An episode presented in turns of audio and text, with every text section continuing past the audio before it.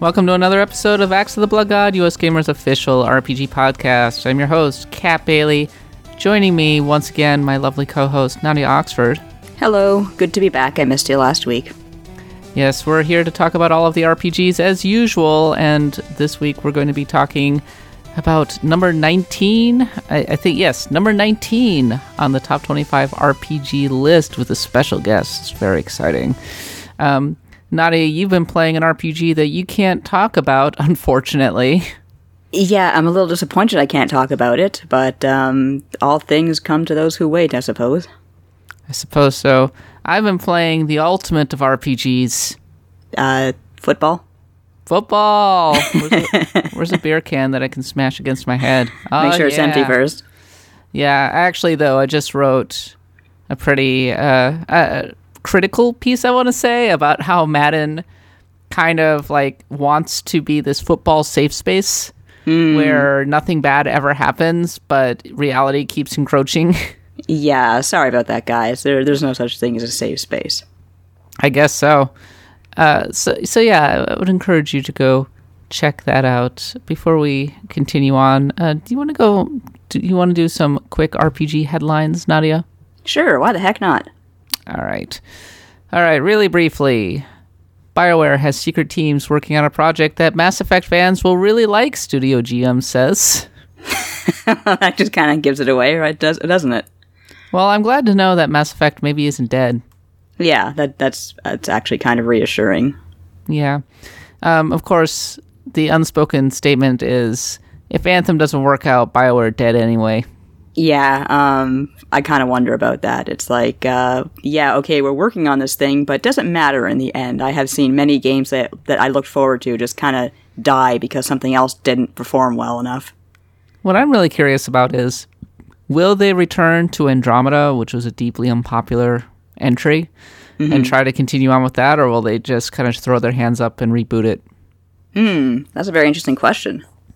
I would consider making a prequel. That's also a very interesting idea. Uh, like maybe do something with. Um, I think there were a lot of wars going on in the Mass Effect backstory that could potentially be a good focus for different characters. If I recall correctly, humans are rel- relatively new to the inter- interstellar stage, and of course, humans have to be in everything. Oh, of course. Although I do kind of like the idea of humans just barging in saying, hey guys, I'm playing now too. And everyone's like, uh, fine, there goes the neighborhood. Though I don't think humans are in No Man's Sky. Hum. But I mean, what do you, what are you, playing You have as? a human. I mean, they're all in spacesuits. oh, good point. There's a hu- there's a character in a spacesuit who I guess could be human, but you never see their face. Hmm, I never even considered that. I just They never say anything. All the rest are aliens. Right. Oh, well, there's my prejudice showing right there. I just assumed I was a human. Yeah, I mean, I ended up putting on. I ended up going with the generic spacesuit because I'm like, I'm human. Derp, derp, derp. I have five fingers. Look at me. but Katie went with the Gek, I think. I don't know. Yeah, there's a bunch of alien races there. I haven't played uh, the the remake, uh, not the remake, but uh, the returns or whatever they, they call it. It's I'm totally The big blanking updated patch. because I'm it's Friday. Yeah. Um, I haven't played that yet, but I understand you can play as the different races uh, from the game, and they're kind of cute. I like the guys That's- with the big eyes. I spent a solid like three or four days being completely hooked on it, and now I've completely bounced again. Well, you were kind of worried about spending too much time on a game that theoretically has no end. Yeah, I mean, for for the most part. Um, also, I want to play through my RPG backlog, and what No Man's Sky ultimately boils down to is gathering resources and building things. Uh, And I could kind of justify that with Fallout because I was like, well, I can stop any time and go and do an interesting story-driven quest. Right. And you Not- kind of have that in No Man's Sky, but not really. Yeah, not so much. You never got to build your base then that you were dreaming of? Uh, I started building my base. Close enough. Yeah, but it requires so much mining and so much work and so, Right. much, so many errands to run that I kind of it's like uh, I don't wanna. Yeah, and I guess in Fallout uh, 4, you just build it, uh, build your base off like whatever you find on the ground. yes. Monster Hunter World PC patch fixes crashing issues will be included in final version for customers. Yeah, I guess there were some problems with the Monster Hunter World PC patch, but also more, importantly, they did a crossover with Final Fantasy XIV this week. Yeah, did you ever get to hunt the behemoth? No, not yet. I Oh, was gonna go hunt it with Hirin, who appeared on last week's episode, hmm but ultimately I didn't. Oh, that's too bad. Uh, I actually love the reveal trailer for the behemoth because if I'm not mistaken, like when they reveal it, you see it with like a Deviljho in its in its jaws just hanging there. Whoa, that's badass. Yeah, that is, that is really badass. Because that's what Deviljhos do. They have the uh, the first monster that you fight in Monster Hunter World in its jaws, Yeah, yeah. No, just to just to show you how how mean it is. yeah, no, the behemoth looked like a really mean business. The Deviljho was actually really easy. well, there you go. The behemoth ate it. I am not good at Monster Hunter World by any stretch of the imagination. Like I'm not the kind of person who can just go in and easily solo. I don't know um, the monsters that are extremely strong. Mm-hmm. Uh, I have to call in help. Um, I die, which oh no, I die. but the Deviljho I killed on my first try, so that just Wow. tells you all you need to know. But it has so many teeth. It does. Pokemon Let's Go might have Mega Evolutions. Yeah, that's uh that if I'm not mistaken that was revealed uh, quote unquote revealed through uh news about toys coming around the same time as uh Pokemon Let's Go is being released and that's like uh, mega evolutions of the first uh, of the starters. So that's our indication and, and I think it's a little coincidental, you know what I mean? Yeah, I think that with the Mega Evolutions in Pokemon Let's Go, I think that it could be a post game thing. Yeah, that makes sense. Yeah. Though it's not exactly a given. It may just be timed to go with Pokemon mm. Let's Go. That's true uh, too. Because it's just a toy promotion ultimately. And it'll tie it in with the release of the new game, but we'll see. They do Yeah, have the I- I Alolan wouldn't- forms. That's see if they have the Alolan forms, I really don't have a hard time believing they would have the Mega forms, and I frankly want a, a Mega Charizard X in Kanto. That'd be pretty cool. I prefer the Mega Mega Charizard Y. How come it looks it looks strange? And it looks sleeker and cooler, and also it. I think it. I think it calls down the sun, or it reacts to this. It's really good for a sun team. Oh, that makes sense. Yeah, because I'm really more into the Moon teams, and that's what uh, uh, Charizard X is.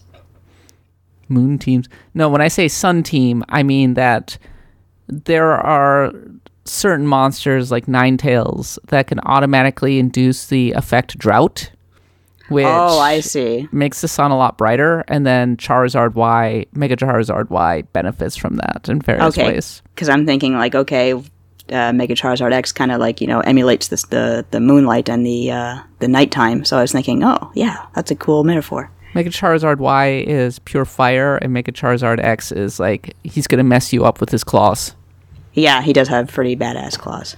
Though I have a Mega Charizard X, and I use it uh, whenever I build my teams because I think it's kind of a badass. So, but the upshot of all this is I would love to have uh, these Mega Evolutions in Pokemon Let's Go, but I think I don't think they'll be available right away. I think I could totally see Mega Stones or whatever becoming a thing that you can get at the in the post game.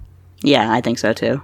especially if this is a hey let's prepare you for the other games here are some of the other cool mechanics that aren't in pokemon go by the way have you caught your Raikou yet No, I haven't. No, no. I is that it- in? i caught it today Oh, congratulations! This is Thank in you. Go.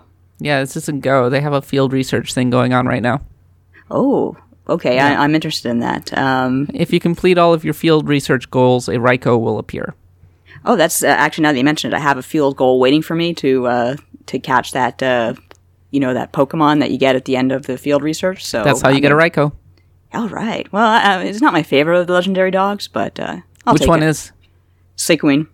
Suicune Suicune.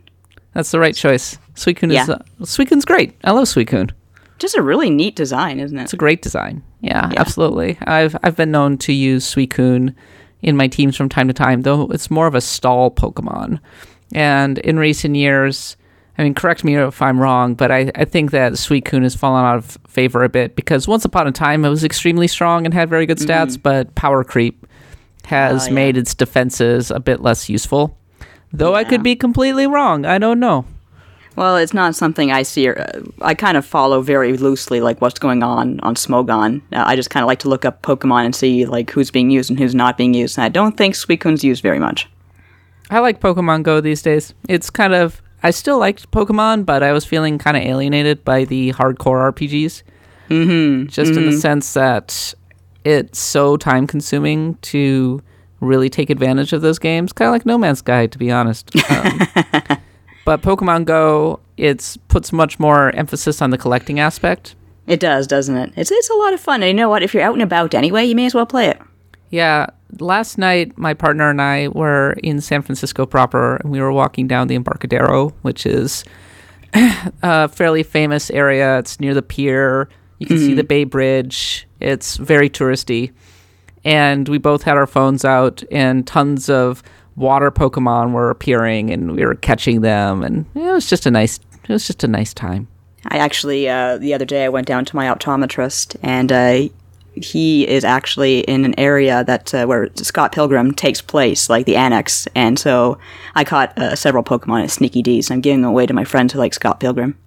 We're friends in Pokemon Go now, and We so are. we send each other's gifts. And I'm sending Nadia like the Alameda Theater and Dan's Produce or whatever, and she's sending me the Jewish Market in Toronto, or, Yeah, that's my hood. For or the giant menorah. And for a while, I was like, "Is literally everything she's sending me Jewish related?" I'm in the famous Jewish neighborhood. I'm like, "Oh, there you go, TIL." And I uh, actually sent you a something a Phoenix mural yesterday, which was kind of nice. Oh yeah, that's pretty cool. But it's always fun to be able to send really neat, uh, really neat gifts to your friends. I, really like that aspect of the game. I have some friends from home who I also follow, and so I'll get like my sister. The first thing she sent was Legoland from the Mall of America. That's amazing. there are multiple Pokestops in the Mall of America in the in the Legoland specifically. Mm-hmm. Oh wow! Which I find actually kind of remarkable. It's not just the Legoland; it's specific landmarks in the Legoland. that is one big ass Legoland. Though, if you ever send me a Starbucks, we're never friends. I think you sent me a Starbucks yesterday. Oh, and I was no, like, I'm so bad. Chat, how could you? I only send them to uh, I only send them to Emily, my partner. Here, we're beside each other anyway. Have a Starbucks. Yeah, because I mean, I I don't want to send the crappy Starbucks to like the rest of my friends who don't live with me. Yeah. Anyway, Octopath Traveler passes one million sales globally. Nadia. Yeah, I'm, I'm really happy to hear that. In fact, uh, I was just on GameXplain uh, talking about uh, Octopath, and uh, we had a good time with that. So uh, look up their YouTube channel, and I'm, and I'm right there. I can't believe how successful Octopath. I mean, I can't believe it because it came out in July when nothing else was coming out. Yeah. It was immediately enticing to JRPG fans. It was on the Switch, which is a popular JRPG platform now. Yes. And I mean, we saw tremendous interest from our side just from just from a traffic standpoint. We were getting a lot of traffic and a lot of interest. It's just the show notes in which we talked about Octopath Traveler got a lot of good traffic. That's right. We used you would write up show notes for our, our podcast, and they just hit Google and, just take off. That was that was funny. yeah, I was I couldn't believe it that it was topping traffic for a couple days and I mean, Octopath Traveler. Hey, what can I say? Like, uh, the last time I saw this much intense interest from a JRPG of that kind was maybe Fire Emblem Fates. Yeah, no, that's a good point. Um, I'm actually I'm glad to see this. I'm glad to hear it, and I'm really hoping it bodes well for Dragon Quest XI. Come on, people. I think people were just kind of like, "Is this good? Is this interesting? I want to know more about this game." Right? Mm-hmm, mm-hmm. It's not like I, I think everybody kind of has an idea of Final Fantasy VII, for example, um, or other JRPGs. I don't know, Dragon Quest XI. Th- You know what you're going to get out of Dragon Quest XI. Right. But with Octopath Traveler, it's like, well, the could be variable, could be good, could be bad. I don't know. Yeah, that's a good point. And it is a very it is very much an RPG where you take control of your own destiny. You can pretty much go in any direction you want. Yes. Okay, last question. Square Enix is pitching Final Fantasy VII Remake as an action game in job listings. I mean, mm, somebody was pointing out in the comments that anything that isn't your traditional turn based co- RPG is just called an action game. Um, I think it's just going to be a straight up action game. I mean, I think that's where we are. Uh, yeah, looking at it, I really get a Crisis Core vibe, and um, that's not a bad thing. I really like Crisis Core, and of course, they probably changed the whole game since we initially saw it. So I don't know if they're still using that Crisis Core like engine, but uh, yeah, I'd, I'd say kind of action RPG, not quite an action RPG. Well, when we finally play this game in 2070, I will be dead, number one. I, I'm not going to be dead. I plan to be alive in 2070. I'll try my best, but I'm not making any promises. You can make it, Nadia. You can make it kind- to the release of Final Fantasy VII Remake. That is a good reason to hang on, and I do come from very long-lived lines. No, Nadia, that's not a good reason to hang on, but I'm doing it, and I'm not making it my purpose. I think it's, but I do think you can make it. I, I feel very cynical about this game, and I wish that they wouldn't make it episodic. I wish they would just release it as a full game. Same. And to be honest, we've had this discussion a million times. I wish that they would just freaking make it a turn based, menu based game that's not an outdated mechanic. Yeah, I think the I think the time for that has long passed. I think Square Enix has a, an idea in its mind, and it's is going to deliver on that idea come hell or high water. Yeah. So it goes, I guess. I, I guess people just have it in their heads that turn based is somehow archaic. And yet, uh, it's not true. We just talked about Octopath Traveler, which is which is turn based and did great. Yeah, it sold more than a million units, but Octopath Traveler like was obviously playing to a specific RPG niche, whereas Final Fantasy is trying to capture the mainstream as much as humanly possible. That's maybe true. to its detriment. Maybe to Exactly. the maybe to the extent that it's actually hurting itself. That's actually a good point because thinking about the friends I have who loved Final Fantasy VII back in the day, uh, and let's say you tell them, "Hey, there's a remake of this great game you love that's out," and they're like, "Oh boy!" and they go to play it, and it's some action game, and they're like, "What is this? This is totally different from what I remember." They're, I don't think they'll be very happy with that. But they're trying to capture a whole new generation, not just Well, the good- nostalgia kids. Good luck with that, I guess. Yeah, I guess. I I guess as usual executives underestimate their market. Mm, that does happen, yes. and they assume the worst about their market and the developers and or creators who trust their audience to be smart mm-hmm. to appreciate a thing for whatever it is and don't try to force like some kind of mainstream element to it are rewarded because I agree. the main the hardcore fans will evangelize really heavily for that game and then the curious mainstream elements will start to come in Yeah, Nier Automata. yeah, no, exactly. I mean, I think Nier Automata is a very accessible game, but it is very secure in its identity as a weird ass mm-hmm. Japanese RPG type thing. Yeah, it never tried to sell itself as anything else, and as you said, you had the the fans of Draken and whatnot saying, "Hey, this is a really great game," and the curious people kind of looking in, saying, "Oh, that's that's weird. I want to try that," and it worked. yeah. Well, Nadia, as I'm talking through this news and I, and I think about what's number 19 in our top 25 RPG list, I, I detect a I want to say a, a pattern forming, and I, I want to ask you a question. Mm-hmm. There's a theme to this episode, and that theme is why aren't there more space RPGs? Because space is terrifying. Yeah, it's great subject matter for an RPG. You're right. Yes, that that is a good point. Uh, space terrifies me, but that in itself would make for a good basis for an RPG, wouldn't it? So I was going through kind of the old RPG kind of histories, right? Mm-hmm. And expecting to see like some great examples of RPGs set in space. And what I discovered is there are a lot of sci-fi RPGs. There are very, very many. There are a lot of steampunk RPGs. There are a lot of post-apocalyptic RPGs, cyberpunk RPGs, but RPGs explicitly set in space, somewhat rarer than than you would expect. Yeah, yeah. You your mind automatically goes to, oh well, there's Mass Effect, and then you think, okay, what else? Uh, Kotor, Mass Sort of. Effect, KOTOR, Xenogears, kind of. kind of. That's really kind of stretching it, but I'll give it to you. Uh, Final Fantasy VIII set in space. Oh, oh, right. They did that thing. Yeah, Uh, Tar- Star Ocean is set in space. that's right. You know what? I never played a Star Ocean game. I really should rectify that. Uh, you should probably play the most recent one. Yeah, yeah. It's not that great. It's a really middle of the road RPG for the most part, but uh, it's probably the best one outside of the Super Nintendo games. Yeah, and uh, it definitely has a fan base. Like I have a friend, a, a very very old friend uh, from back in the day, who made like kind of a name for herself writing like really purposely bad Star Ocean fanfic. So there was an RPG, and we've talked about this on this podcast before. And it's funny, somebody mentioned it, and they're like, I hope this appears in the top 25 list. That's Infinite Space. Oh shoot! I'm trying to remember. I, I know that that name, and I'm trying. I'm blanking on like putting in a picture to the name.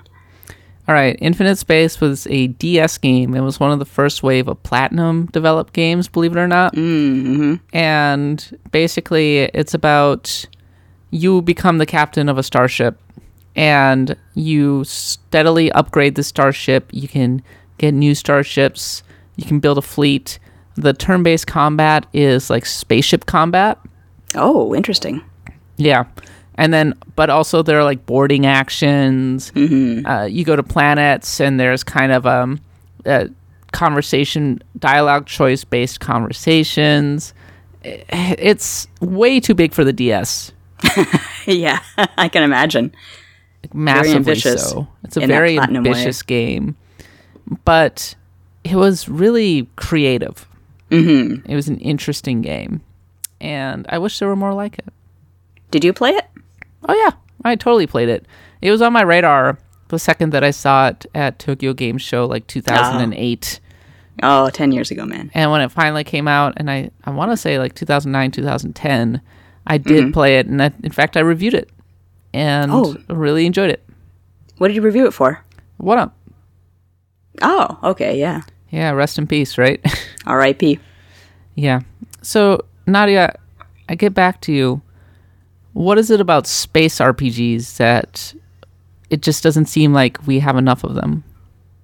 That is a good question because thinking about it, um, a lot of RPG fans they, they kind of like that sci- they like sci-fi and stuff like that, and uh, you would think there'd be more cross pollination, and I guess there just isn't, is there? And I guess when people play a space game, quote unquote, they're thinking, oh, I want you know flight, I want Sims, I want planet building, but uh, that turn-based sort of traditional RPG gameplay just uh, hasn't been given much of a chance, I guess.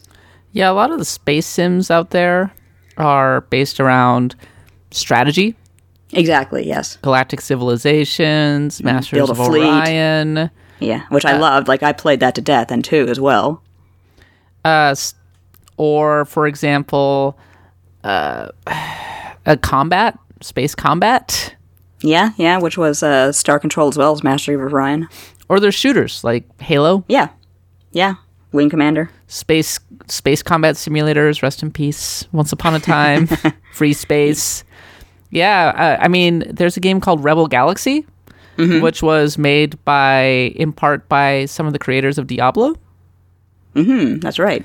which is a little bit privateer, a little bit elite, Mm-hmm. in that you go around the galaxy, you build a ship, you go around the galaxy, you're completing quests. You never really leave your starship, but mm-hmm. it has some RPG elements. People call Right. it an RPG. So uh, that game is fairly interesting, I suppose. I, I think if you go back to the history of RPGs, RPGs began or stem from two very distinct roots, mm-hmm. maybe three. One root number one, war games. Mm-hmm. Root number two, Tolkien. Mm-hmm. Root number three, Dungeons and Dragons. Right. All very fantasy based Yeah. things. Yeah. n- not very Swords and spacey. sorcery. I mean, it translates to space, but it doesn't necessarily translate to the stuff we like the most about space, which is, I don't know, spaceships. Dying in a vacuum. That's terrifying, Nadia. Yes, I know it's terrifying. Jeez. Well, Why do you keep going to the dark elements of it? I don't even know. I guess I just I have I've always had nightmares about space since I was a little girl. Really? Yes. Yes. so that have you ever seen Apollo 13? Yes. So you Yes, know what scene I'm talking about. Yes. Okay. yes. I, and I read the book. so what you're saying is you're not going to emigrate to Mars with me? No, no, no, no. Uh, maybe Europa if they have something, if they find something really cool under the ice. But uh, no, Mars can Mars can be Mars. Nadia will be Nadia on Earth. Yes. Obviously, there are a couple of good examples of space RPGs. I, I, It, it's funny when I think about how many space RPGs, quote unquote, uh, are actually really heavy on the fantasy and kind of wuss out and give you swords and stuff and, and just like you know funny aliens and call like it Star Ocean. exactly, yeah. Phantasy Star is not like that. Phantasy Star is very much it embraces its alien nature, and I, have always liked that very much about the series. And it's really a shame that it's not, you know, more of a thing, especially over here. It'd be cool to have like a Legend of Galactic Heroes type RPG or Dune type RPG, mm-hmm. which Phantasy Star in some ways is like Dune, and we'll get into that a little later. But I I think that stuff like Star Wars which you could say KOTOR is a space RPG through and right. through, right? Um, yeah. Stuff like Star Wars is basically fantasy in space. It is, yeah. And that's always, I guess, why I've always had more of a preference for that versus Star Trek. I'm sorry. And stuff like Nadia. that took you a second to catch up on, didn't it? I would play a Star Trek RPG. A Star Trek RPG could be really good. Is there I no Star Trek RPGs? I am still waiting for the definitive. I'm captaining a starship and the game isn't me going outside the starship and going on quests. Like mm-hmm. commanding the starship is the RPG. Right. Uh, we would never see you again, but yeah, I can understand the appeal of why you'd love that. Where you slowly, but think FTL, mm-hmm. but without the permadeath. yeah. Where you slowly but surely build up your ship, you mm-hmm. upgrade it, you bring in new crew members, you can launch the fighters. Launch the fighters. You can go on away missions. Combat is turn based, really nice turn based uh, exterior shots of uh, fire the phasers, load the mm-hmm. torpedoes, mm-hmm. launch the fighters, that kind of thing. That would be cool. Going yeah. on quests, uh, engaging on diplomacy with other people. Yeah, yeah. Don't be a jerk. Doesn't have to be a third party. Doesn't have to be a third person shooter. Though that could be cool if you wanted to go with your team. Mm-hmm. Sending uh, the closest I've gotten is Star Trek Online. Yeah, yeah. Which is a game. Yeah, it's still going, but it's a game. Pause. A game. Stop. I don't. I've, Star Trek Online is fine. It's fine for a free to play RPG. Right, right. You said you wanted to mention Star Control 2. Yeah, and I know it's not really RPG ish, uh, although I've heard that Mass Effect was very heavily based on it. Uh, there sure is a whole lot of talking and diplomacy, though. That is that is for certain. Although most of the action is uh, shooting, uh, it's not really turn based. It is all it is all like you know real time action. So I can't, with my conscience, say that it is a an RPG, but gosh, it has some great character building and some great race building and some great world building. So I love it for those reasons. Yeah, it does have the best world building, doesn't it? Yeah, it really does. It's just a, a riot from beginning to end, and you can play it for free. You can play the HD remake for free, I believe. I always liked uh, the thing that always stood out to me was the almost mystery science theater like aliens that you could talk to. yes, yes. There's like a, the Captain Fwiffo surprise and terror. yeah, hailing them was a lot of fun. Uh, the thing yeah. I think that's interesting is a lot of our standard RPG mechanics translate really well to a space, specifically a space setting, and we've seen mm-hmm. that in kind of the cyberpunk, steampunk games, where instead of spells, you have I don't know hacking. Yeah, exactly. Or again, in the case of uh, uh, Phantasy Star, instead of magic, you have tech. Yeah, exactly. Or I mean, and in a turn-based RPG, a gun can operate just fine, right? Oh, absolutely. There, there are several with the. I mean, look at Lucca from Chrono Trigger. She had a gun. Yeah, no, exactly. And guns can be a lot of fun because instead of just doing a slash thing, you can have like cool pyrotechnics. You can mm-hmm. do area of effect attacks with rockets or or that kind of thing. Uh, I already mentioned that I want a game where I can build up a crew or something. I, I think that in party based RPGs, finding a large collection of characters can be really appealing, and that ties in just really naturally to the idea of having a ship. Yeah, you're right. Um, thinking about it, something like the recruiting the 108 stars from Suikoden, I don't see why that wouldn't work for in a spaceship uh, point of view, because you need a hell of a lot of people to run a spaceship. Oh, that would be great. I mean, yeah. You, you get a little bit of that from Cosmic Star Heroine, Right, that's true. Which we were talking about earlier, but uh, Cosmic Star Heroine kind of de-emphasizes the spaceship aspect aside from using it as a way to traverse to different planets. Right, right. It's definitely more on the fantasy side of the, uh, the sci-fi genre. A little bit. I mean, it kind of both, right? It's very Yeah, anime. yeah. It's a, it's a lot of fun though. I, I do like some of the world building that game has going on, like the whole gun mancy thing. Like, come on, that's great. Magic and guns, two great tastes that go together well. And thinking about it, a lot of the games, a lot of the games that are set in space that do have a spaceship that you command or fly in, Mm-hmm. treat them almost like airships from Final Fantasy. You're right. They're just uh, they're just there to traverse from one spot to the next, and not much else. Yeah, exactly. Like you, they, the mechanics that aren't quite the same. Uh, I think there was a cool thing in Star Trek Online, which in Star Trek Online borrowed it from a different game, and I forget what. But the notion of being able to send your crew members on quests. Mm-hmm. I feel like they borrowed it from Assassin's Creed Brotherhood, but I love that. I, I love that where like you send them on a timed quest, they're gone for X number of minutes, and then they return with some kind of with some kind of prize or loot or something. Yeah, you're gonna hate to hear this, but that was a, that's a mechanic in a lot of free to play mobile games. Yeah, but it works. It does work. I'm not. Yeah, it, it absolutely does. And then it sorts the it sorts the crew members by rarity, and you can get them in loot boxes. oh, thank God you let me out. I can breathe again. Yeah, exactly. So, uh, No Man's Sky has a similar mechanic. Actually, you can send your you can build a fleet in that game, and you can send your frigates on quests.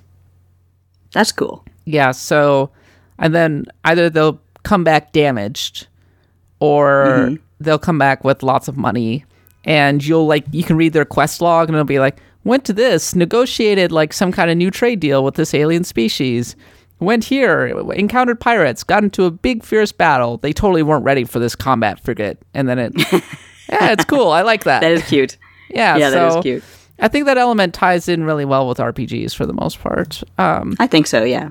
the only correct me if I'm wrong. I think the the only space RPG I can think of that lets you really truly have an appreciable impact on your ship is Mass Effect.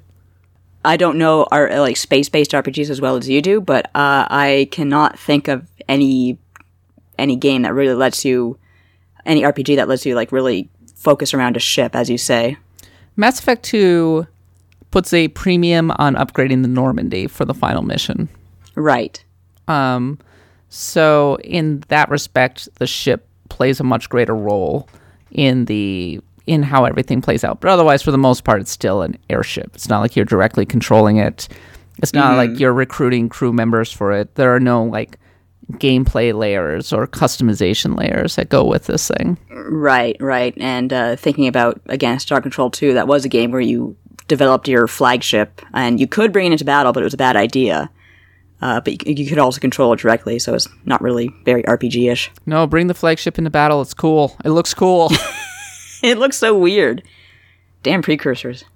I think when it comes to RPG settings, one of the reasons that Cyberpunk just works really well is because it has a much more direct translation into what you would expect from a fantasy RPG. So instead of going through a fantasy world, you're going through a sci fi dystopian world, like in Fallout. Yeah, or uh, I never played Shadowrun, but that was always a very popular sort of cyberpunk RPG. I do think that there's an opportunity, though, for example, like uh, it's cool to go from planet to planet and being able to jump around from a star system because it lets you have lots of interesting settings and characters and aliens. Uh, Mass Effect does this, KOTOR does this, other games does this where you go to D- Cosmic Star Heroine does this where you go to a planet and then that planet has a problem and its own quest, and it's almost like going to a different village. Yeah, yeah, except bigger. Yes, it, it makes the scale feel a lot bigger. It does. Yeah, I know you've never played Final Fantasy VIII, but that that game has a starship in space. I, I've played um part of it. I played most of it. Like I don't know how far I got to be honest with you, but uh, I do know of the starship. I do know Rinoa takes her, her mask off. The Ragnarok, that's right. And Rinoa takes her helmet off in space. Does she? I heard that, or it broke, or something, or, or, or she should have died, and she didn't die. I don't way. remember that. I just remember that all of the stuff on the moon is the best part of that game. Yeah, that's where the monsters come from, isn't it? Yes, they come from the moon. Those monsters came from the moon. the lunar cry. Yeah. Oh God, that's so Final Fantasy IV. Yes, exactly. But it's creepy. It's appropriately creepy. It's interesting. It differentiate. It feels very Final Fantasy, but it differentiates it from mm. Final Fantasy VII. Final Fantasy VIII, much more than Final Final Fantasy VII has a steampunk element. Final Fantasy VIII feels much more properly sci-fi in some respects. Though, does, yeah. Final Fantasy VII, you go into space too. That's right. That was always a little bit of a surprise for me when I first saw that scene because something like that was was very unusual for an RPG back in the day.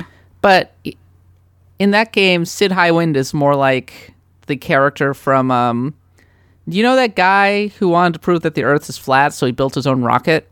Didn't Yes. Cid Highwind build his own rocket to go into He did. space? Shinra funded it. Yes, and he manages to get into space for a bit and be like, "Ooh, cool! I've fulfilled Yeah. my dream. I've seen the world from below, from above." Whereas in Final Fantasy VIII, you get a full blown starship. Right. Right. Yeah, the right. That is different. Yeah, it looks like a it looks like a starship. It looks like the White Star from Babylon Five, as opposed to an airship. I wonder if they like Babylon 5 and they're like, damn, we're going to take that idea. Almost certainly not. I have no idea what how popular it was in Japan, but it wasn't even that popular here. That's true. Although I did know a couple people who really liked it. So, what's your favorite space RPG, Nadia? Like, if you had to think about it, what would you say is um, the one that you like the best? Xenogears Well- kind of counts, but you spend all the time on the ground. Like, you, you only see the spaceship in the beginning. I, I mean, there's Xenosaga Chronicles X. Yeah, I'm trying to think. Xenoblade Chronicles, I know it's not traditional sort of space RPG stuff, but it really does have you flying around on these titans that are. I can't remember how close they skirt to the atmosphere, if at all, because they live in this kind of like surfaceless world, but I just love that aspect of that kind of biotechnological titan constructs that carry these cities and these people. I thought that was really cool. So I, I don't know if I can count it as a space RPG. I guess if you're going to have to, uh, if you're going to hold a gun to my head, I would say probably Phantasy Star 4. I think uh, I was just thinking. It just reminded me that Xenosaga is a game that exists and does take place in space. Sorry, Xenosaga. There you go. You know, I never really liked Xenosaga. I never played Xenosaga. I, I just know Xenoblade Chronicles. Uh, I don't even know Xenoblade. Uh, sorry, I don't even know uh, what was the first one on the PlayStation. Xenogears. I didn't even play Xenogears, believe it or not. I am actually pretty surprised by that, especially given its uh, tie-ins. I mean, the fact that like Mitsuda did its its soundtrack, uh, its deep square roots and everything, and how it, Yeah, I just never got around to playing it. Xenoblade introduces Cosmos or Cosmos uh, and No Android. yeah, is it is it Cosmos, Cosmos? No one knows. There's a great scene where they're all flying through space, and then she just hits the window like a bug.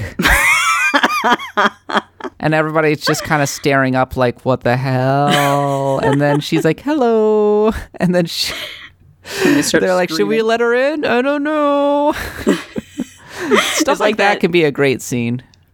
It's like uh, there's a bit from The Onion where talking to uh, talking to astronauts or Clickhole, one of the sites where it's like they're saying you never really appreciate you know how life is on Earth until you have like Hernandez outside begging to be let in from the airlock, and like but Hernandez is sitting right beside you and begging you not to open the airlock, Don't open the airlock.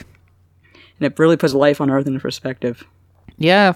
If uh, if they had just not opened the airlock in the original Alien, if they had just listened to Ripley, Yeah, yeah, there you go. uh, they could have avoided all this horror. Yeah, see, don't open the airlock. Don't ever open it. All right. Well, we're going to continue on to another our next section, which also covers space RPGs. As see if you can guess which one.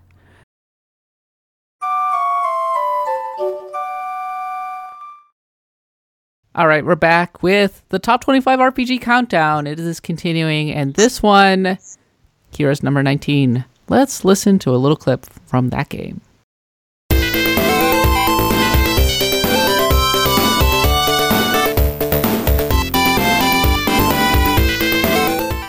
Yes, number 19 on this list Phantasy Star 4, which originally came out in 1993 in Japan on the Sega Genesis, came out in 1995 in North America. Considered one of the best RPGs, if not the best RPG to come out on the Sega Genesis. And joining me to talk about it for the first time ever on Axe of the Blood God, he appeared on Active Time Babble once upon a time, Retronauts regular, uh, Shane Bettenhausen. Welcome to the show. Thank you for having me. I'm a longtime fan and lurker on the Axe, so I'm very happy that you thought of me when it came time to talk about possibly the secret best 16-bit RPG of all time, and a series that's maybe like you know the single dearest RPG franchise to my heart, Phantasy Star. I remember listening to you talking about it on Retronauts back in the day, and I, I, think the story that stands out to me still is when you were talking about playing Phantasy Star 3 for the first time, and you had gathered all of your friends together to watch it, and you turned it on, and it was such a disappointment, and you couldn't believe it. You were so bummed out that you sent them all home.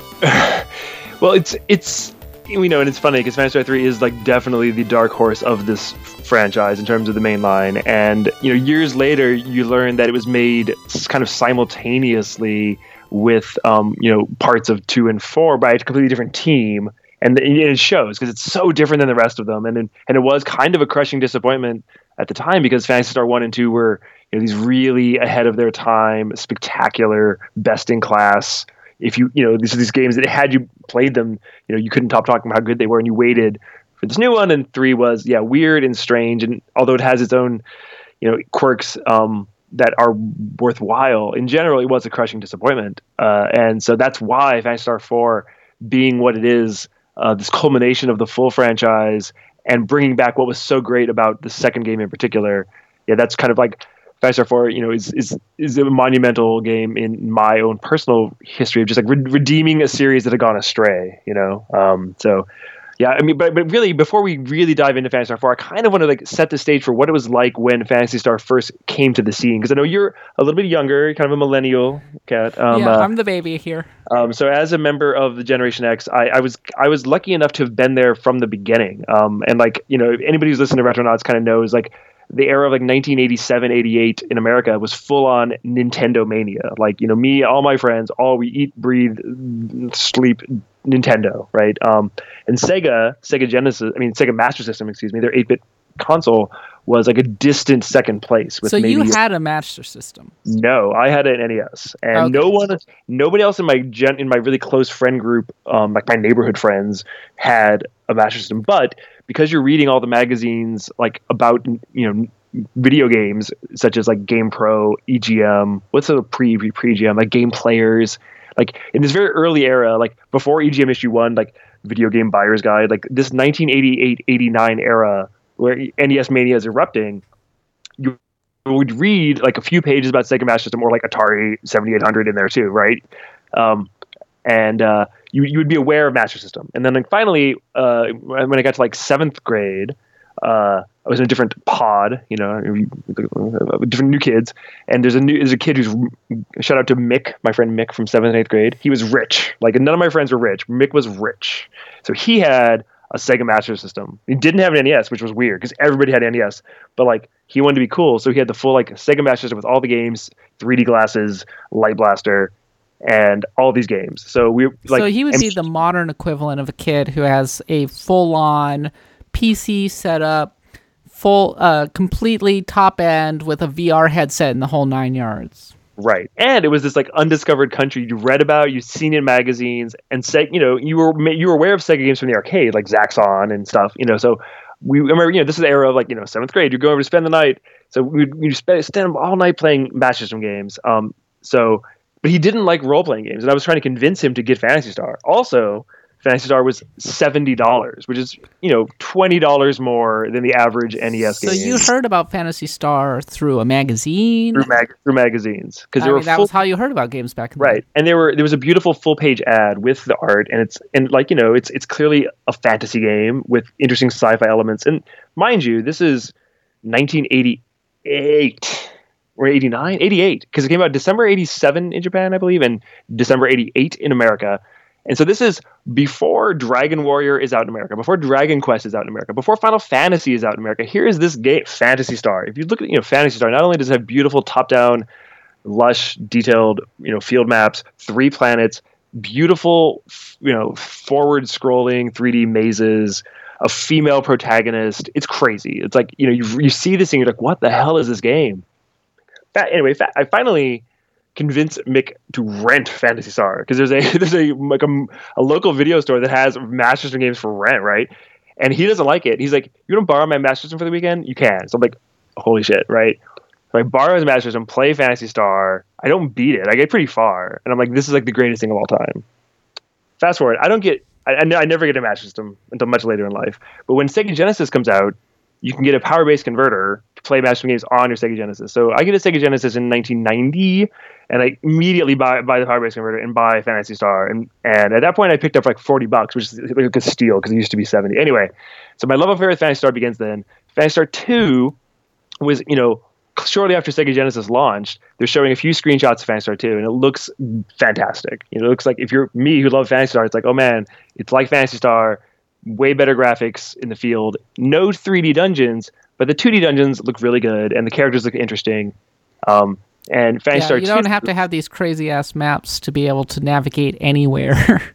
right, and whereas Phantasy Star b- borrowed very heavily from the elements of like Star Wars and you know some normal fantasy tropes and kind of a weird mishmash of that. Phantasy Star 2 is full on sci-fi and kind of dystopian interesting, like a little Star Trek Next Generation y. Um, and there's I lots mean, of the high- first thing I thought about when I was playing. I mean, this is getting ahead of me myself. Is was fantasy was Dune. A little bit of Dune, Yeah, a little bit of also def- Lovecraft. definitely Dune because one of the planets in Phantasy Star Two has is like a, a giant desert. Um, and yeah, there's some kind of Lovecraftian horror.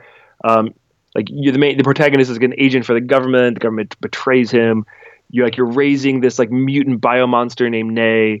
Um, spoiler alert! Like you know, halfway through the game, and she's like this amazing character who you're falling in love with.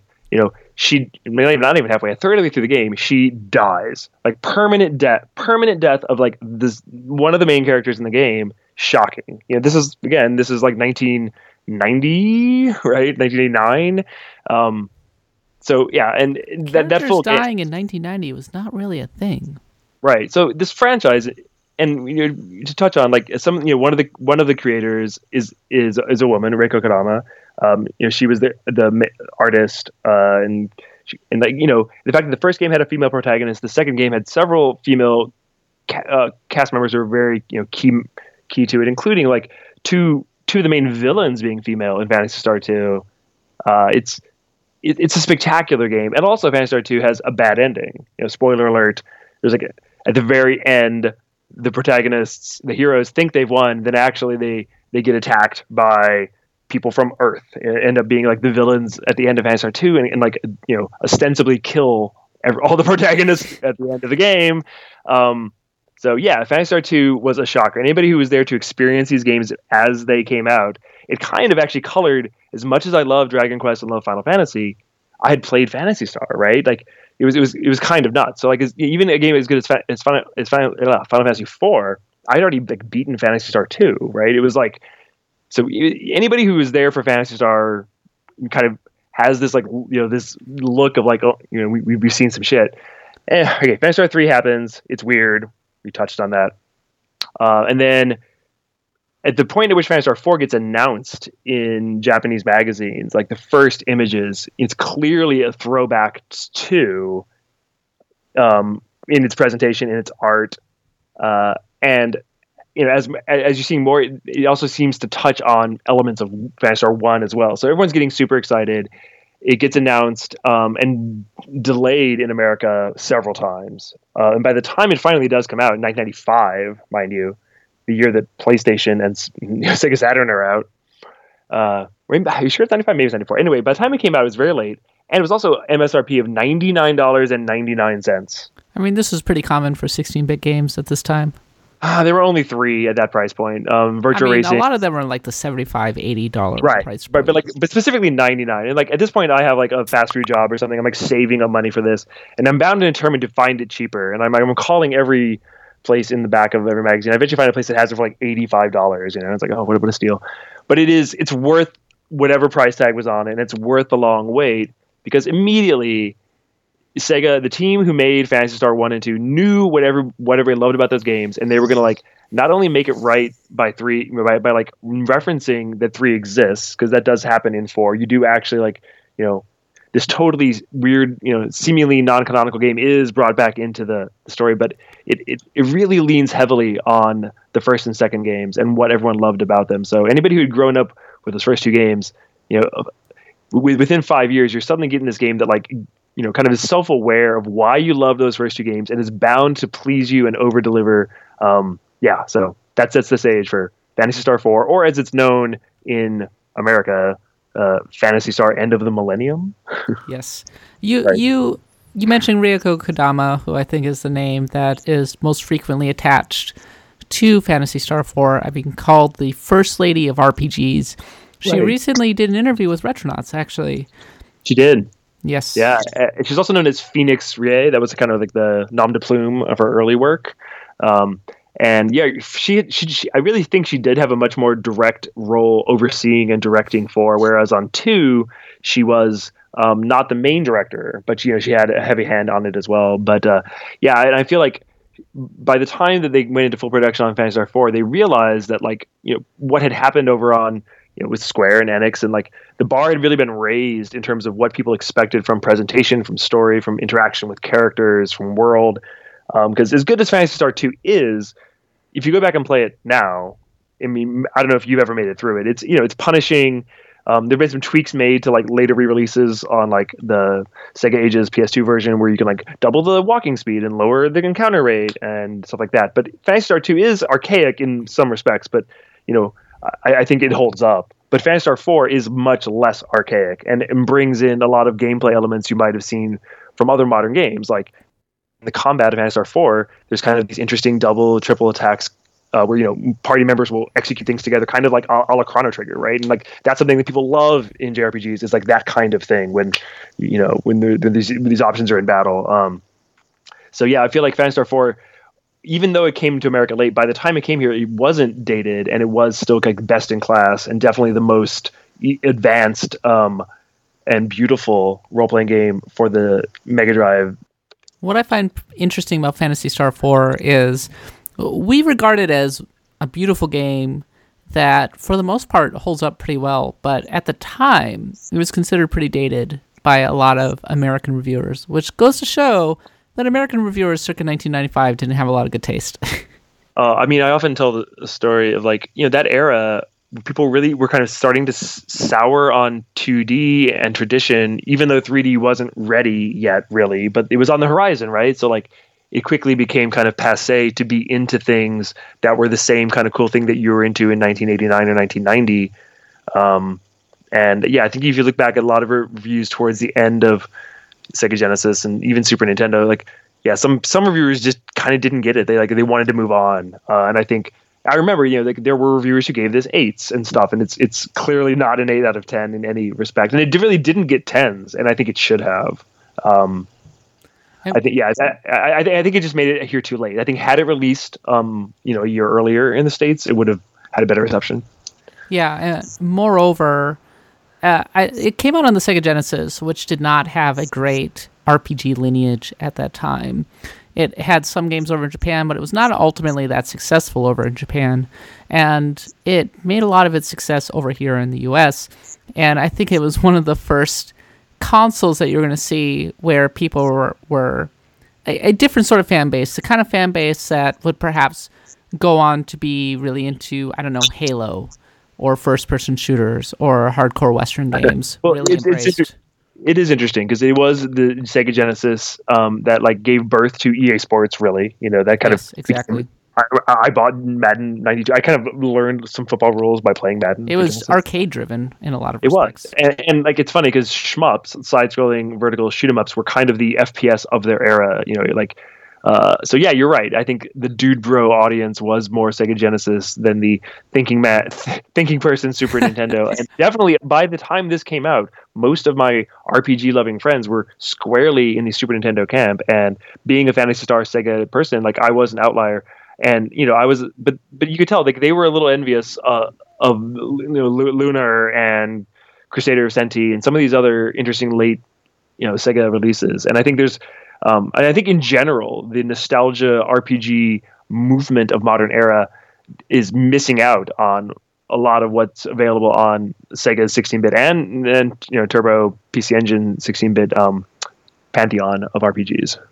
So let's talk a little bit about Phantasy Star 4 as the the game. It takes place roughly a thousand years after the events of Phantasy Star 2, which kind of gives it this really fantastic epic scope. Um, Kodama said that she really liked how when she watched Star Wars, she noticed that how it fused elements of Western and Asian culture, and she sort of did the same thing with Phantasy Star Four. There's an anime look to it, but she also puts in a lot of medieval kind of elements. And similar to Star Wars, it has kind of a an epic sweep to it. Um, oh, definitely. Yeah. Yeah. I, and I feel like the Star Wars comparison is apt, actually. You know, and like I kind of mentioned it in the, in the first game, like some of the you know the, the, the soldiers in the towns literally look like Star Wars stormtroopers. And you know and by the time you get to Phantasy Star 4 you know you, you do feel that. You feel like there's like these this interesting you know selection of planets full of rogues and scoundrels and bounty hunters and magic but yet there's magic too and monsters and religion um, and you know pretty pretty early within by when you get into Phantasy Star 4 even though it's an entirely new cast of, of characters um, they they kind of look like characters from the previous games. Like kind of you know like there's clear callbacks to Nei and to Alis and to um, Noah. Some of these characters from the first few games, and and, and it's not unintentional, you know. And and also from the very beginning, uh, this game presents cutscenes, um, kind of using these moving manga panels, you know. And this is the era where on Sega CD you're you're getting you know, anime style cutscenes with animation, and here and there. But but um, surprisingly, these these story scenes are really compelling. And I think um, when I think back to Phantasy Star Four, I often do think of the cutscenes um, kind of before I start thinking of the combat or the towns or dungeons, even because like the cutscenes are very memorable and it makes the characters memorable. And that was something that wasn't quite as prevalent in the previous three games. Like there wasn't a whole lot of characterization. A lot of it was kind of in your head canon. And Phantasy Star 4 actually has a lot more writing and a lot more story. Um, and I think that's one of the things that made me happy because it didn't. That wasn't something I expected it to have. So I, I give Kodama a lot of uh, a lot of praise for for bringing that element into this game for the finale. Yeah, looking at the old the looking at the way that the dialogue is set up in that kind of manga style setting that you were just describing, it really stands out because even today with so many JRPGs, they go with either just straight up text boxes or they go with the little heads that are talking back and forth. And there's not a lot of artistry to it. Whereas this one, it is almost like you are watching cutscenes, except they aren't annoying and boring and cumbersome and non interactive. It feels like you're reading a comic book. And it really makes Phantasy Star 4 stand out, in my opinion, versus its contemporaries and even games that come out today. And it is kind of a shame, to be perfectly honest, that more games didn't pick up that particular look. Yeah, I think maybe it was really time consuming, you know, because well, it had to have been, yeah. And and there's and like there's lots of unique things you only see once or twice. It's not as if they reuse these things throughout the game. So um, yeah, and it's a long game too. It's it's you know it it it has to draw a lot of story together because I said you know I said it directly references events that happened thousands of years ago in the previous games, um, and you go to different planets, and there's tons of dungeons and a myriad of characters. You know, because Phantasy Star Two had a lot of characters to collect. This also has a lot of characters to to collect.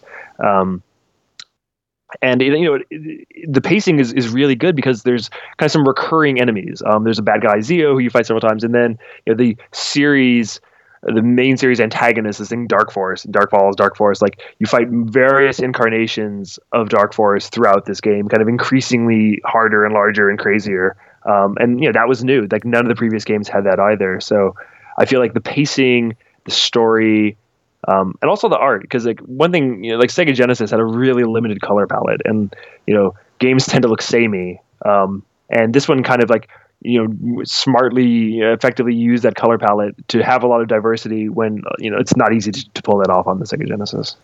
Uh, you contextualized it by saying that it came out. They were feeling the pressure from Final Fantasy. We were still a year away from fi- uh, Final Fantasy VI, and I, I think I want to say two years away from Final, from Chrono Trigger. I think so. Yeah. yeah. So this was around the time that I mean we had Secret of Mana, which was a fantastic looking game on the SNES. Uh, Final Fantasy V had come out. Uh, I believe Dragon Quest V came out in 1992. I want to say. I think you're right. Yeah. Yeah. So I think Phantasy Star 4 absolutely was right up there. If you look at the graphics, and maybe this is getting a little ahead of it, uh, it's actually. I love how big the enemies are. They're really well animated. They're really detailed and interesting to look at. Has right. a really distinct and interesting visual style which I totally attribute to the fact that the director, one of the directors, was an artist and seemed to really care about that kind of thing. Well, and I think Phantasy Star has always praised, has prized aesthetics and art, even going back to the first game. You know, Phantasy Star in 1987. When you get into an encounter in Phantasy Star 1, there's a background based on the type of ground that you're on with like you know i think there's like seven or eight maybe ten varieties in the game and like they're animated and the enemy pops up on screen and has three or four frames of animation to attack you. And this is like in an era where you know dragon quest had what like you know much simpler backgrounds no animation. Final fantasy had almost no animation almost no backgrounds in battles. So like in phantasy star 2 it was a little bit of a um, disappointment for some that there was no real um, background in the battles. there really beautiful animations for all of the characters and your attacks, and lots of custom animations. Um, and then Phantasy Star 3, they tried to have best of both worlds, kind of, in that they had unique backgrounds, but they were kind of simple. The enemy animations were mostly kind of simple, and you never really saw your characters fighting. So that so Phantasy Star 4 has everything. It has unique backgrounds, animated enemies. You see your characters fighting. It finally gives you everything you've wanted from the encounters. And Phantasy Star 4 has turn-based JRPG of all time. For me, in that they're they're good, they're deep. You can set up really um, complicated macros that you can then just execute um, to speed up the battles. So when you're really good at them, you can like not quite as fast as like Suikoden one and two, but almost as fast in terms of getting through encounters in a moderately interesting way in, in places where you might have to grind. Um, so yeah, for me, it's like it's one of the best the best games of the of the era in terms of actual mechanics and presentation for combat. Yeah, I was looking at the macros and remembering them, and I was like, man, uh, the first thing I thought of was actually Final Fantasy twelve in some respects, but because this wow, is yeah, you're right. Yeah, because this yeah. is but because this is turn based, um, in some ways it's actually perhaps even more complicated because you're putting together a complicated string of attacks, and then of course it can turn into combo attacks, which are very powerful. Right. Yeah, and like I, I, you know, it's funny just talking about this takes me back to the time of like by the end of that game having these multiple macros of combo attacks, um, and yeah, and some of the boss encounters are really interesting and unique. It's it's it's such a spectacular game. Like it's it's funny. Like you know, as much as I always tell myself, oh, every few years I'm going to play through these games. This isn't a game that I've played through in the last 20 years. And um, I, I have played through Phantasy Star 1 and 2 again a few times in the last 20 years. So I think you giving this game such a high a high ranking on your uh, chart may ins- inspire a full playthrough for me on the, the PS2 version because uh, I because uh, that that disc uh, that came out in Japan only, which has all the games on it. It's a fantastic disc. I'm really happy I have it, and uh, yeah, wow. so the the story picks up uh, with a couple of characters. We have Alys, and then we have Chaz, and they're kind of the world is kind of in decline. And I want to say that the the universe of Phantasy Star across this epic scope, as I said, is maybe a consistent story of decline. Like Phantasy Star Two wasn't actually like the ending of Phantasy Star Two didn't have great results for. Oh. The universe at large. And when I looked at when I look at the art of Phantasy Star 4, when I look at the world of Phantasy Star 4, my first thought is Zelda 1, which is like a desert, right? It, right. it- well, so so Phantasy Star Two is is a full on tragedy. I mean, like not only is is you know in the first game there's three planets, this beautiful star system, this shining jewel with three planets, and in Phantasy Star Two that you're on those same three planets. Um, except one of them that used to be a desert has now been terraformed to be a paradise, and that's where you start Mota, Motavia. Um, but then, like as you've learned more about this utopia, you you realize it's actually uh, you know terrible and evil and corrupt. But then one of the other planets, Palma, the desert planet, uh, where you spend a lot of Phantasy Star One, um, actually gets destroyed halfway through Phantasy Star Two. Like the entire planet is obliterated. So like you know this this shining jewel. Uh, this this uh, one of the planets is gone forever. So like that tragedy before the ending of Phantasy Star Two, where you know your your your party is destroyed. Um, so yeah, and then Phantasy Star Three is all about these people who left the planet that was destroyed, Palma, because all, of the um, denizens, a lot of them escaped on these giant giant spa- uh, spaceships. Um, so that follows what happened to some of the people from Palma. Uh, in, search of a new planet, and then you know, Star Four brings you back to what's left of Mot- of Motavia and Dezolis, the other planet, and uh, yeah, it's it's clearly like in, in not in this the last thousand years have not been good. Like society has kind of gone downward because Star Two, as I said, was kind of this like ut- Motavia was kind of this utopian. Um, futuristic world and like yeah where where alys and uh is he chaz or is he rudy in america chaz Chaz. i think he's rudy in japan um yeah yeah they clearly it's kind of like not as futuristic as, as it used to be and kind of moved on and decrepit um so it makes sense with the full continuity of, of the of the series and when you finally get back to dezo the other planet um you know it's it hasn't changed quite as much um and there's some other new places you go over the course of Phantasy Star 4, but in general, like the continuity was there. And you know, I'm kind of skipping ahead, but at one point you you know you do kind of find the remnants of one of those other ships from Palma. So it's like you know even throws you back. You know, that nod to Phantasy Star 3 is there. So yeah, like there, there- it clearly wasn't an, an attempt to escape from the past of the series. It was a, a huge embrace of, of it. Yeah, and uh, I mean, I'd be remiss if I didn't mention the put into context kind of the the different ways that it draws upon the sci-fi influences from Japan at that time. There's a little bit of you you mentioned in Phantasy Star 3 they're escaping on different planet uh, different ships from this dying planet. It's it's a little bit like a little Macross in there. It's a little bit of Legend of Galactic Heroes in there. You you can definitely feel the influences in these Oh, games.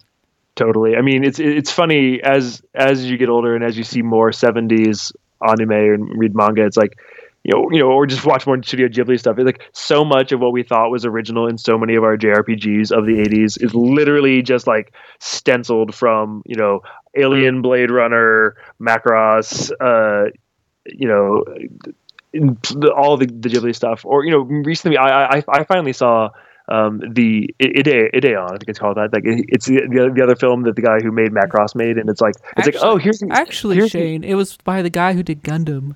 right the guy who got him. I'm sorry, but I'm sorry, like, oh, I'm gonna well actually you here. that was that was good. But you're right. For me, who's a huge Evangelion fan, it was like oh here's Evangelion. Like got it. Like yeah. Yeah, it's a classic.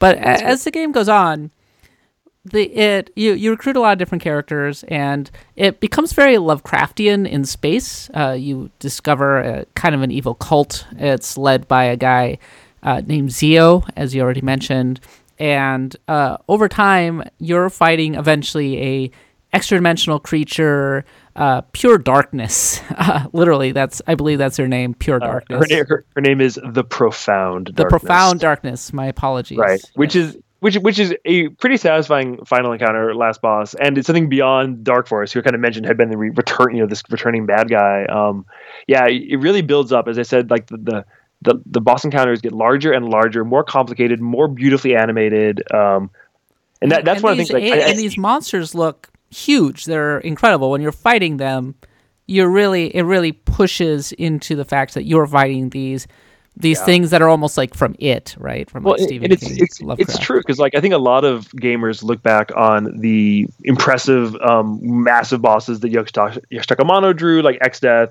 Kefka, right? These these things, but I think even you know, going back to Phantasy Star Two, the last two bosses of that game, Dark Force and Mother Brain, are these beautiful Lovecraftian, crazy animated things. And then in Phantasy Star Four, you're right. Like you could you could look at like ten of the, the bosses here, and I think you'd still be impressed by both like you know how crazy and beautiful and twisted they look, and just the animations. Um, yeah, so it really was a treat because it, it, kind of over delivered. Because um, it's one of the things if you go back to Phantasy Star one and two, there aren't a lot of bosses, and there's not a lot of story either, really. And this game, kind of gives you this the cadence of dungeon boss cutscene that you would expect of 1994 and 1995. Yeah. But of course, I'd be totally, also totally remiss if I didn't talk about the original most famous video game death. The video game death that defined video game deaths until Aeris died. That was Alys dying.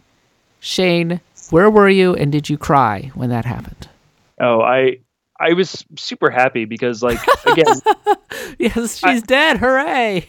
Right. Well, and I wanted I wanted all the callbacks. I like really wanted like you know Fast Phantasy 1 as I said like touched me in a special young area when I was uh around all Nintendo fans and yeah, this game goes pretty deep like you know, you, find a statue of Alis and Myau and Odin and Noah, the four heroes. You kind of like end up encountering them all again. There's like dungeon throwbacks. You find their things, and then like you know, literally Alice is like reappears and dies, and it's yeah, it, you know, it's it's almost over the top in terms of giving the fans what they want of fan service, but I I was happy for it, right? Um, and you know, I think Phantasy Star never got a Phantasy Star five. There were a few other weird spin-offs and and stuff. And obviously, Phantasy Star Online is a huge other beast that I love that continues to this day. But I do feel like this game kind of closed the book on the Alice story.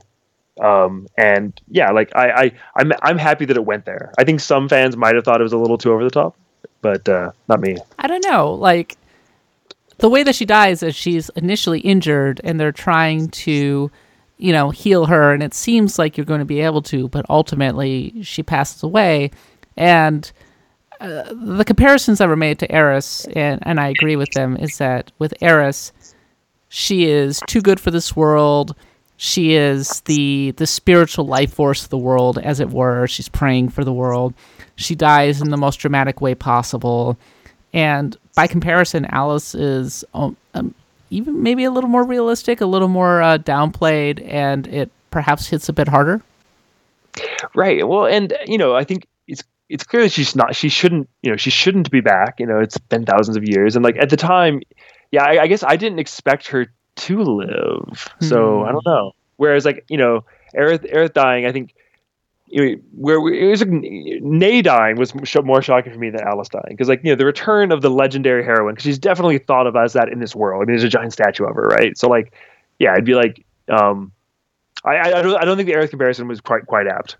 Um it's also interesting that like you know I was playing Final Fantasy VII the day after it came out in Japan, and like 36 hours after it came out, I went to Rec Games Video Import trying to find like some help with trying to figure out materia because it was all in Japanese. And like the first thread on I saw was how do I bring Aerith back after Sephiroth kills her? Like literally, like the game had been out for 24 hours. So like I guess I I'm not the the best person to ask about Aerith dying either. So I mean, uh, we just recorded a Final Fantasy VII retrospective on Retronauts. Will probably come out in like several months, but I, we were talking a little bit about like how I was spoiled on Aeris dying before I even really knew what Final Fantasy was. yeah, I mean, I guess the bummer with Alice dying is that Alice is like super strong protagonist. Like, you know, we didn't really touch on this, but in the beginning of Phantasy Star One, her brother, her older brother, is like you know tough dude. He gets like killed by the stormtroopers, and she's like guys, I'm gonna I'm gonna fight back. Like she's straight up like direct action warrior woman um, in 1987. So yeah, shout out to Aeris. I mean Aeris, Alice. Um, well, and, and I think the other in, implication, it's been a while, is that like this that like um, isn't the other main character, uh, you know, like the spirit of all of these heroes kind of lives on through everyone too. So yeah, as the game progresses, you travel from uh, to a variety of different worlds, and there are quite a few callbacks to previous games. Uh, among others, Lutz returns. Lutz is an interesting character because uh, Rieko Kodama originally conceived this character as maybe being intersexed, um, which mm. I find extremely progressive for a game that was made in 1993. Well, it was interesting because when Noah, the character of Noah Lutz, was in the first game too, he she was a little unclear there too, and you know, I they- don't think Americans knew how to deal with the concept of a Bishonen character who like straddles the lines between male and female. Right, and visually, kind of similar to like this Sypha Belnades character of Castlevania Three, like you know, this white shrouded, blue-haired waif. Um, yeah, and he, that character also returns in Phantasy Star Two at the very end of the game as well. Um, so yeah, it's, it was it was good to see that callback. Um, and you know the, the the cat character Myau from the first game as well is another weird character. It's basically like the sentient giant cat you know, and then that those those characters get a call back in this game as well, uh, that race. So, yeah, I feel like this the series in general had kind of interesting archetypes and interesting um, species. Like one of the other characters, I believe Gryz is, is that his name in America. He's like he's this he's the uh, the native Motavian race. They're like these blue weird creatures with beaks, kind of. Um, Yeah, they're There's kind of another- like avian creatures. Yeah. yeah, and there's another character who's a cyborg in this game, and that is a I mean, if it's a sci-fi game, you got to have an android. Right. There were no law. android. Right. There were no char- characters in the first two games androids, but in the third game there was. Uh, there were android characters, and I felt like the inclusion of android characters in this one. I think there's two android characters in this game, if I'm not mistaken. Yeah, it's Wren Um, and somebody else. Yeah, and like the female android is interesting in that she's like a magician as well. Uh, and then there's like another race. There's this old bishop priest dude, Raja. He's like another race. I think that lives on Dezolis or something. Like so, yeah. It's it's a really ragtag crew. Not quite as much as Chrono Cross, but for the at the time, one of the most diverse casts in Japanese role playing games. What was your party? You know, um, if I think back to the end, I think it was. Oh, it's been it's been so long. Like Rika, right? Like she's a girl with a claw. Uh, I liked Raja actually, and I liked. Oh, Gryz. I think his name is Gryz, the the the, the blue guy. I, I I should have remembered all the names. It's funny because a lot of you them were have different using names. Raja's game-breaking uh, uh, healing to beat the game. Oh, definitely. Got Raja's game breaking healing. Yeah, that's a that you, you, that is that's a thing that I just remembered that. Yeah, I definitely used him to beat the to beat this game. Um, he's a and like you know the different text you use with different characters and experimenting with that and. Uh, I did. I think I did buy the strategy guide for this game too because I really wanted to master it. Um, But it didn't help Wait. much because it didn't necessarily tell you what how to access the various combos. The combos were kind of like the big like accessing the combos reminds me of Xenogears in that it requires a lot of experimentation and can be kind of a pain. It definitely was, and you could go through the whole game without finding a ton of them. I th- and I think the strategy guide, which was like published by GamePro, I think it actually did list Good all the Game combinations. I think I think it did list all the combinations. I think that's why I bought it, um, just to have that because this was you know this is pre FAQ era, uh, and it, you know I think that was a game where I I, I might have played the hell out of it to, to try to get everything too because. Um, yeah, that's what you did back in the day. You spent a hundred bucks for a game, you wanted to get your money's worth out of it. uh, but it, you know, like I think it, it- it's funny because among my friends at the time, I, I think only a handful of people actually finished it too. Because a lot of people had already traded in their Sega Genesis by this era too, and because it never really got a re-release um, on any viable platform that I know of, and maybe maybe it was on Virtual Console or something, was it? Uh, but It did it's come not out on the Wii in 08. Okay, because it's not a game that I have seen a lot of people actually playing through in the last decade. So I think m- maybe it's time to to replay Phantasy Star 4 myself, and uh, hopefully this inclusion here gets people talking about it. The last thing I want to comment on music's really good in this game. It has this wonderful 80s electronica feel to it that's very distinctly both Sega Genesis and very Japanese. Uh, I'm a huge fan of, of this soundtrack, and I have, you know, Sega put out some CD collection. I think it's called that had it had you know selections of a few games, and like it has four or five tracks from this on it. And like one of my favorites is the one that plays when the game boots up as the Sega logo comes on, um, and it has like this kind of you know synth bass and pounding weird sounds and kind of some dissonance. And they made a they, they realized that the, the Sega Genesis sound chip is not great. I mean, you know, I defend it. I'm used to it, but like making good things out of it was not easy. And I think the composers here realized that, uh, you know, for, for more of a sci-fi feel, like don't try to be as traditionally melodic. Don't try to make um, music that sounds like a, a Super Nintendo soundtrack because obviously you can't. So I think I think it fits really well. And there's also some throwbacks. There's some remixes of of um, music from the first game um, that are really good. Uh, but yeah, I, I, think it's one of the best Sega Genesis soundtracks in terms of both composition and you know using the Sega Genesis in interesting ways to make weird sounds. I, am going to defend the Sega Genesis sound chip really, really quickly. I didn't like it back when the Sega Genesis was still a thing, but I think it has a really distinct uh, sound to it that I actually find really appealing these days, and I hear it appearing in certain EDM mixes and such. Mm-hmm. And uh, it's it. I mean, at the time, we were looking for sound chips that kind of sort of replicated what real stereo would sound like, and I think the Super Nintendo did a pretty good job of that. But outside of a handful of really good games, usually Nintendo games that really made good uh, use of the Super Nintendo sound chip, I think the Super Nintendo sound chip ages doesn't age as well as a lot of people think. I would agree because and because it's sample based, it's kind of like cheating again. Whereas like again, to make interesting music on Sega Genesis, you had to you had to be creative because you had these crazy limitations. You know, so I think I, I think you're right. And like I, I was recently replaying a lot of Genesis games because of that Sega Genesis collection came out for PS4 and everything else. And uh, yeah, it, like hearing hearing this music again in in 2018, it it sounds better than you think it's going to. Um, and if you're to go deep down the Phantasy Star music uh, pit, I highly recommend seeking out the the music from the Japanese version of the first Phantasy Star because over there the Master System, the Mark III as it's called, had a FM sound chip in it. Um, so the music for Phantasy Star is totally different. I mean, it's the same music, but it just sounds way better because it's on this different synthesized chip. Uh, and there's not that much music in Phantasy Star, so you can actually listen to all of it pretty quickly. I'm sure it's on YouTube or whatever, but um, yeah, if you've never heard the FM versions of the Phantasy Star dungeon music, it's like revelatory. All right, one thing that we always do on this list, we always recount our favorite moment. And uh, what is your favorite moment in Phantasy Star 4, Shane? Um, it's funny you would.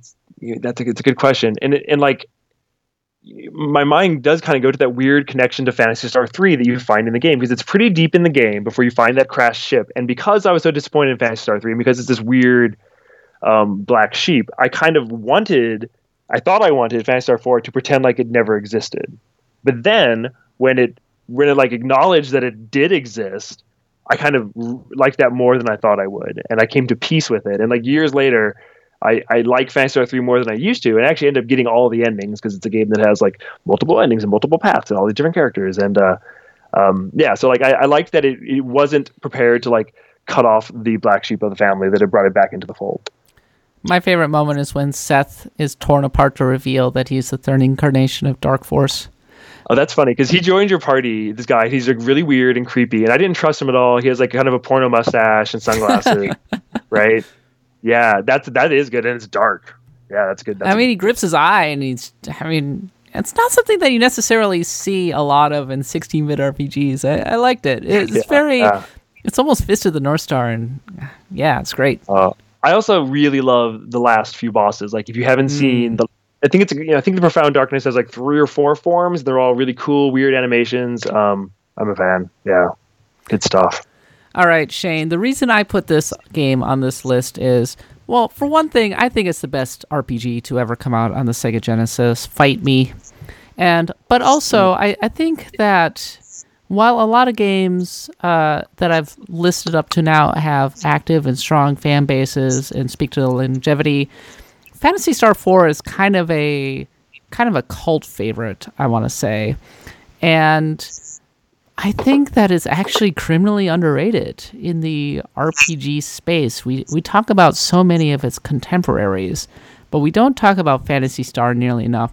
And I think a lot of that is Sega's fault in the way that they well, they just didn't seem to know how to carry it on after the Sega Genesis. We had Phantasy Star Online. Um, that's a classic among MMORPG f- players. But much like Shining Force, uh, another perhaps underrated classic, Sega let this game series wither and die, and I think that's a I think that's a pity. It is unfortunate, and you know I was actually I was thinking about PSO, and I, I think you're giving PSO a bit of a of a tough of a tough go there. I think you know at the time I I was really happy that they did celebrate elements of the Star franchise because there's clear, there's clear stuff in the DNA of of PSO that is tied directly to Phantasy Star. But it, you know, it did get rid of most of the gameplay stuff, you know, and story stuff that we liked about those games. And and the other various spin-offs that they've created, Nova, this new mobile one they just announced, um, again, don't really seem to capture what was specifically great about the first four games, first especially one, two, one, three, and four. So I think you're right that like um, it burned brightly. It was really ahead of its time. This whole franchise was, and I think m- largely happening unbeknownst to most gamers in the West. And I think if you weren't there to experience it at the time, as I was, and a few other people I know were, it's it's hard to go back and have the genuine experience and to understand why this game was so ahead of its time and so fully formed. I think that's the thing about Phantasy Star 4 that it's overlooked because like 1 and 2 often do get revered from people like me for being so ahead of their time, right? But 4 really wasn't that ahead of its time. It was just really good. All right, that's Phantasy Star 4 for the Sega Genesis, number 19 on our top 25 RPG list. Thanks so much for coming on the show to talk about it, Shane. I really appreciated your insight. We're going to have to have you back on Axe of the Blood God. This can't be the last time that you ever appear on it. I'm sure you're going to have a lot of good stuff to say. Oh, for sure. I love RPGs. Keep up the good work. I can't wait to find out what numbers 18 through 1 are. Well, I can't either. It's going to be very exciting. Shane, where can we find you on the internet? And is there anything that you want to plug?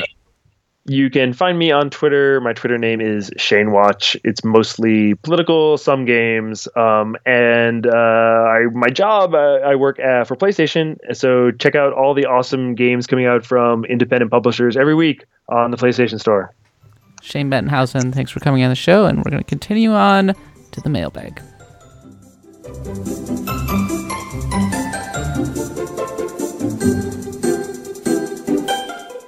All right, that was a lot of fun. I mean, surprise, Phantasy Star 4. That was the game that we ended up talking about. Hey, hey, hey, there you go. Excellent.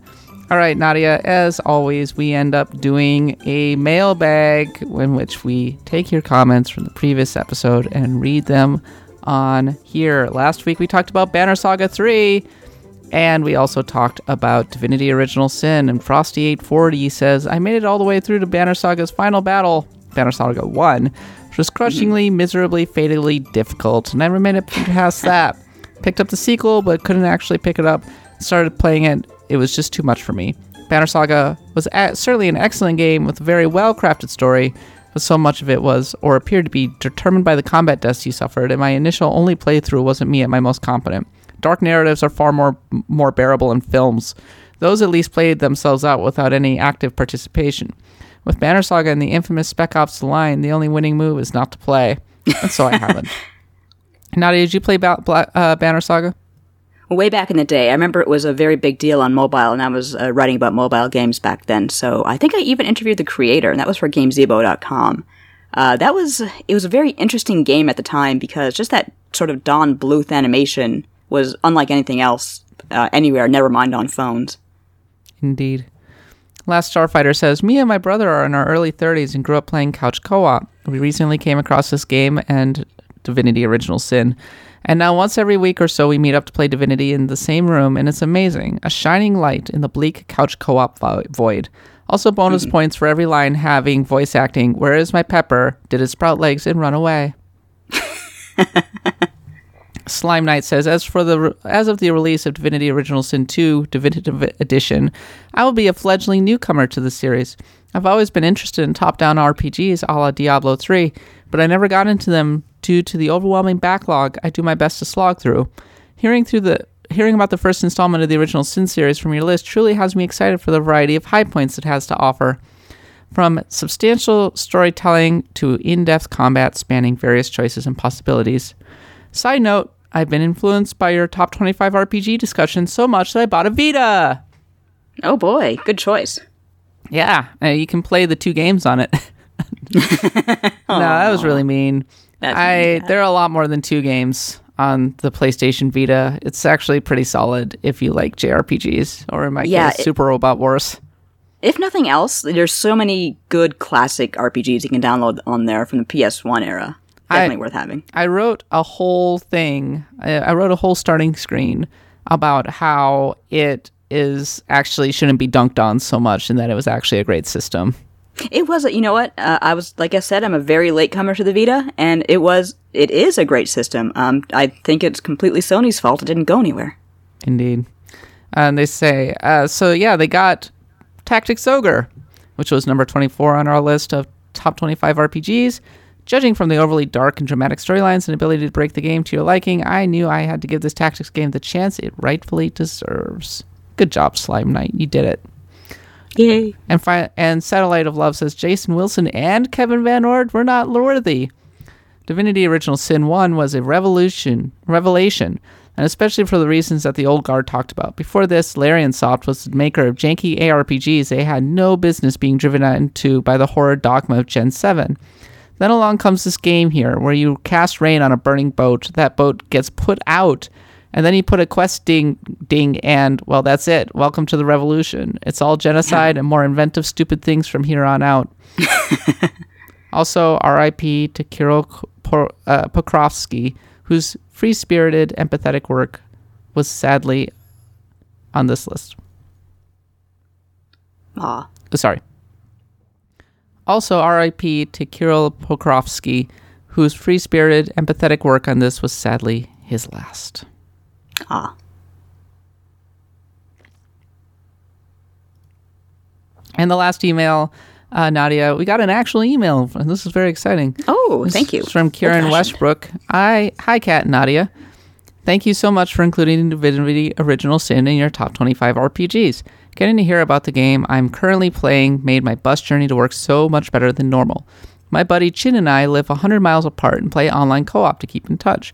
We played Diablo 3 last year, and it was sold to me as a good game to go on as it's like that, but you're so right. It's not really much like it, and it's far better. The learning of spells and skills is great, and the interface is really great to get to grips with. Plus, I love stealing artwork and pickpocketing, much to the fury of my friend, who likes to live by higher values in game than myself. I don't expect to see many other of the games I play on this list, as my RPG experience has mainly been Final Fantasy focused, so it was a lovely surprise to see Divinity on the list. Nana, you should totally play Divinity. It would be in your wheelhouse, I think. Yeah, it's definitely on my to do list. Uh, it's on consoles, right? Yes, uh, Divinity Original Sin 2 Enhanced Edition, which is probably the one you want to play, is coming out on console very soon. Right. Oh, that's right. Yeah. Okay, I remember now. Uh, once I get my game that I am reviewing out of the way, um, I definitely want to try that as well as Tactics Ogre. So, Your very long game that people can probably guess that you're reviewing, yeah, and that I am also playing right now yeah, and really enjoying lizards. it. Yes, yes. Uh, but we won't ma- we won't name names. We're not going to talk about what this game is, but you can probably guess. Yeah. I can't wait to talk about it. It's going to be really exciting. Yeah, I'm a, I'm honestly a little disappointed we can't talk about it because you want it to do well, and I think Yeah. generating hype is part of uh, part of making sure it does well. I mean, we were just talking about how Octopath Traveler had that hype behind it, and I think that helped propel it. Yes, it's really sad that we can't talk more about how we feel so far about this RPG that's coming out in a month. But suffice it to say, it we are very excited about it and want it to do well. We want it to succeed. I don't think it's going to do that well ultimately. I think that its sales will be uh, I, I think it'll do okay with the hardcore, but I think Octopath Traveler will outsell it. Hmm, I don't know about that. Uh, don't forget, Octopath is a million across the world, so That's true. That's true. Japan has already outsold it. But I'm talking about North America here. right, right. I, I I'm actually going to hold it to the standard of well, I'll see how it does against uh, Persona Five or Nier. Oh yeah, that's a good standard to hold it to. Well, I'm just saying sales wise. I played like five minutes of Persona Five the other night. Oh, congratulations! You know, it's like uh, hundred hours down. I'm still uh, hundred hours to go. I'm still in the the dun- the third dungeon, the Uh, one with is- um, what's his name? The, the the the mafia guy. Oh, oh, that's. I'm trying to remember whose dungeon that was because Yeah. uh, well, it's I don't not, want to um, spoil it too much, but yeah, no, it's uh, every time I pick up Persona Five, I'm like, ah, I really love this game. Ah, I love the music and the look of it, and I like the battle system, and I like the characters, and it's just got such a fun vibe. And then I put it down again and go play Madden or No Man's Sky. Yeah, it's, it's it's I just like couldn't stop playing it, and actually, uh, it, I just should stop and say here that my uh, talking about Persona Five for some reason has turned on my husband's Xbox. Whoa, that's creepy. That's Especially since it's not on Xbox. No, It's but it making wants your, to be. it's making the Xbox go Persona Five. I wish we had Persona Five. Oh, Play me, Play play me. me. Someone play me, please, please. please acknowledge me. Help! My I'm over here. uses me. I just play WWE. That's all I do. In fact, the Xbox is a really good system. Yeah, I have no objections to it. I actually did play uh, Forgotton Annie on it, and uh, it's fine. Yeah. it's a great little system. Though, given the choice, I usually prefer the PS4. Yeah, I like the only reason I controller would say better. Exactly, that's exactly my problem. I don't like the Xbox controller. The as Xbox much controller as the is PS4. actually really good, but the PS4 controller feels more comfortable in my hand. exactly. It just feels a little more natural for me. And the UI is better. Like the PS4's UI is so infinitely better than the Xbox One. It's not even funny. Yeah, yeah, that is so true. I remember getting lost in the Xbox uh, uh, UI just because I'm like, how do I sign in? That's all I want to do. I want to sign in, please. I have an Xbox One X, and the UI in that thing is completely ridiculous. you would think that's where they would stop and say, okay, let's redo this, and nope. Yeah, and plus, just like with last generation, man, we're really just getting sidetracked. But who cares? Uh, come hang out with us. Um, last generation with the Xbox 360, you felt like you were plugged into this ecosystem, right? Everybody had an Right. Xbox 360. Everybody played their games on Xbox 360. Yeah, PS3 was a thing, but it wasn't as common, right? It wasn't the thing. It wasn't the thing. Whereas this generation, it's PS4. It's not even close. Absolutely. Like everybody Or the gets their third, their third party games on the PS4. What drives me Yep. crazy is my old Madden league. They all bought Xbox Ones. So Do they, does it still play them? my friggin' Ultimate Team is on Madden Ultimate Team is on the PS4. So like when Mm-hmm. I carry forward every year, I want to play on the PS4. So I have to buy a separate copy of Xbox One Madden so that I can play with them. Oh boy. First world problems, Nadia. no kidding. The worst kinds of problems. It's the same with FIFA. They're playing on FIFA because they all they all play it on Xbox because they want to play it there. And I'm like, I don't want to play it on Xbox. I got my Ultimate Team on PS4 and I want to play it there. They'll learn next generation, I promise. All right, Nadia. Axe of the Blood God is a U.S. Gamer podcast. You can find us on iTunes, Stitcher, wherever podcasts are sold. Follow me on Twitter at the underscore catbot. Nadia at Nadia Oxford. And thanks to Shane Bettenhausen for coming on the show. Make sure to follow him on Shane Watch for all of his random political discussions and everything. It was really nice talking to Shane again. He's a great guy. He's cool. Yes. All right, we'll be back again next week to talk about more RPGs. If you want to drop us a line and tell us what you think, uh, we post show notes over on the site every week. Just go over to the tab that says RPG Podcasts and look for the show notes there. Or send me an email at kat.bailey at usgamer.net or you know, send me a line through social media. You know how to find me. So until then, for Nadia and myself, thanks for listening. Until next week, happy adventuring.